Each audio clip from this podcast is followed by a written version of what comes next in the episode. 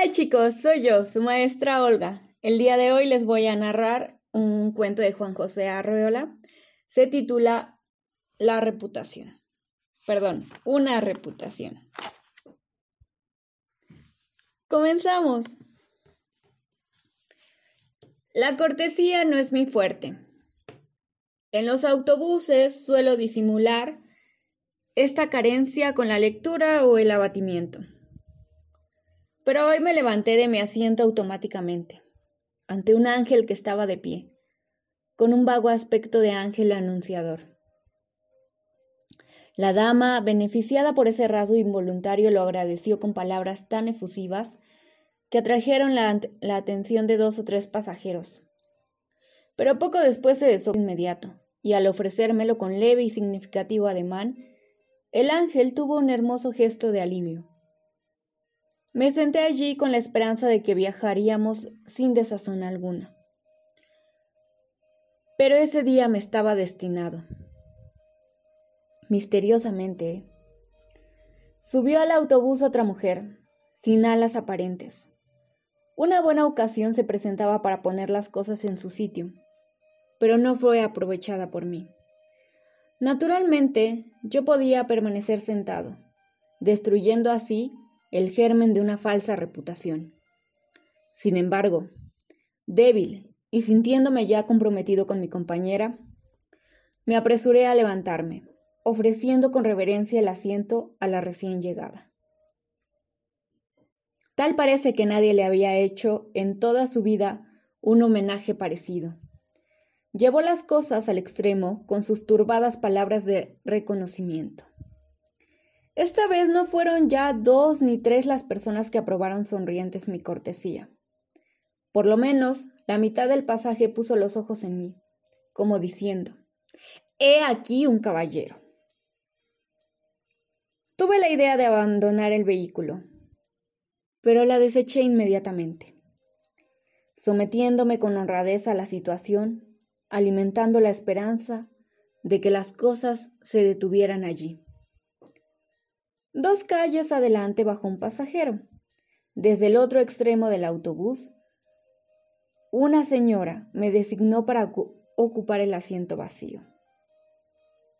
Lo hizo solo con una mirada, pero tan imperiosa que detuvo el ademán de un individuo que se me adelantaba, y tan suave que yo atravesé el camino con paso vacilante para ocupar en aquel asiento un sitio de honor. Algunos viajeros masculinos que iban de pie sonrieron con desprecio. Yo adiviné su envidia, sus celos, su resentimiento, y me sentí un poco angustiado. Las señoras, en cambio, parecían protegerme con su efusiva aprobación silenciosa. Una nueva prueba, mucho más importante que las anteriores, me guardaba en la esquina siguiente. Subió al camión una señora con dos niños pequeños. Un angelito en brazos y otro que apenas caminaba. Obedeciendo la orden unánime, me levanté inmediatamente y fui al encuentro de aquel grupo conmovedor. La señora venía complicada con dos o tres paquetes. Tuvo que correr media cuadra por lo menos, y no lograba abrir su gran bolso de mano.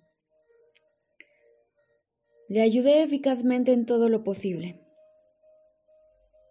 La desembaracé de nenes y envoltorios. Gestioné con el chofer la excepción del pago para los niños. Y la señora quedó instalada finalmente en mi asiento, que la custodia femenina había conservado libre de intrusos. Guardé la manita del niño mayor entre las mías. Mis compromisos para con el pasaje habían aumentado de manera decisiva. Todos esperaban de mí cualquier cosa. Yo personificaba en aquellos momentos los ideales femeninos de, caballerosidad y de protección a los débiles. La responsabilidad oprimía mi cuerpo como una coraza agobiante. Y yo echaba de menos una, una buena tizona en el costado. ¿Por qué no dejaban de ocurrírseme cosas graves? Por ejemplo, si un pasajero se propasaba con alguna dama, cosa nada rara en los, en los autobuses, yo debía amonestar al agresor y aún entrar en combate con él. En todo caso, las señoras parecían completamente seguras de mis reacciones de Bayardo. Me sentí al borde del drama. En esto llegamos a la esquina en que debía bajarme. Devisé mi casa como una tierra prometida. Pero no descendí, incapaz de moverme. La arrancada del autobús me dio una idea de lo que debe ser una aventura transatlántica. Pude recobrarme rápidamente. Yo no podía desertar así.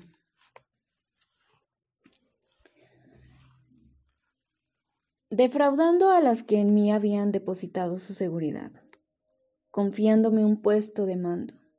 Además, debo confesar que me sentí cohibido ante la idea de que mi descenso pusiera en libertad impulsos hasta entonces contenidos.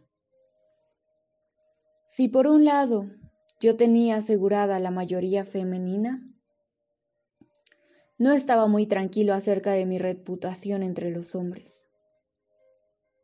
Al bajarme, bien podría estallar a mis espaldas la ovación o la rechifla y no quise correr tal riesgo. ¿Y si aprovechando mi ausencia un resentido daba rienda suelta a su bajeza? Decidí quedarme y bajar al último, en la terminal, hasta que todos estuvieran a salvo. Las señoras fueron bajando una a una en sus esquinas respectivas, con toda felicidad. El chofer, santo Dios, acercaba el vehículo junto a la acera. Lo detenía completamente y esperaba a que las damas pusieran sus dos pies en tierra firme. En el último momento, vi en cada rostro un gesto de simpatía, algo así como el esbozo de una despedida cariñosa. La señora de los niños bajó finalmente, auxiliada por mí, no sin regalarme un par de besos infantiles que todavía gravitan en mi corazón, como un remordimiento. Descendí en una esquina desolada, casi montarraz, sin pompa ni... En mi espíritu había grandes reservas de heroísmo sin empleo. Mientras el autobús se alejaba vacío de aquella asamblea dispersa y fortuita que consagró mi reputación de caballero. Listo chicos, con esto terminamos. En esta ocasión solamente es una parte. Y espero que hayan seguido con atención la lectura hasta el final para que así entiendan por qué el cuento se llama Una reputación. Muchas gracias. Si les gusta el autor, pueden buscarlo en internet. Es Juan José Arreola. Nos vemos.